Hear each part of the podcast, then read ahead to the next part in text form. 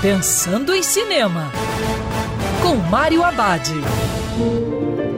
Olá, meu cinef, tudo bem? Já no circuito, a animação stop motion Pinóquio, novo filme do diretor Guilherme Del Toro.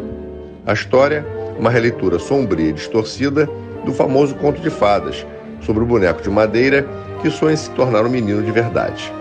Quando Pinóquio ganha vida, ele acaba não sendo um menino tão legal, criando travessuras e pregando peças.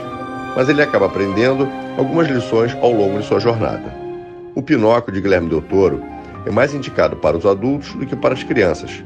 O filme possui vários temas, como o fascismo, pensar nos outros antes de si mesmo e como a vida pode ser breve e curta. Chega a ter uma pegada do personagem Frankenstein. A narrativa tem uma jornada encantadora e cheia de emoção. É bastante criativa, sensível e sombria sem ser punitiva. Toca na relação entre pais e filhos, sobre amor, falhas e a necessidade de se manter unido. Pinóquio fornece ao espectador boas lições para tempos difíceis. E lembrando que cinema é para ser visto dentro do cinema. Quer ouvir essa coluna novamente? É só procurar nas plataformas de streaming de áudio. Conheça mais dos podcasts da Band News FM Rio.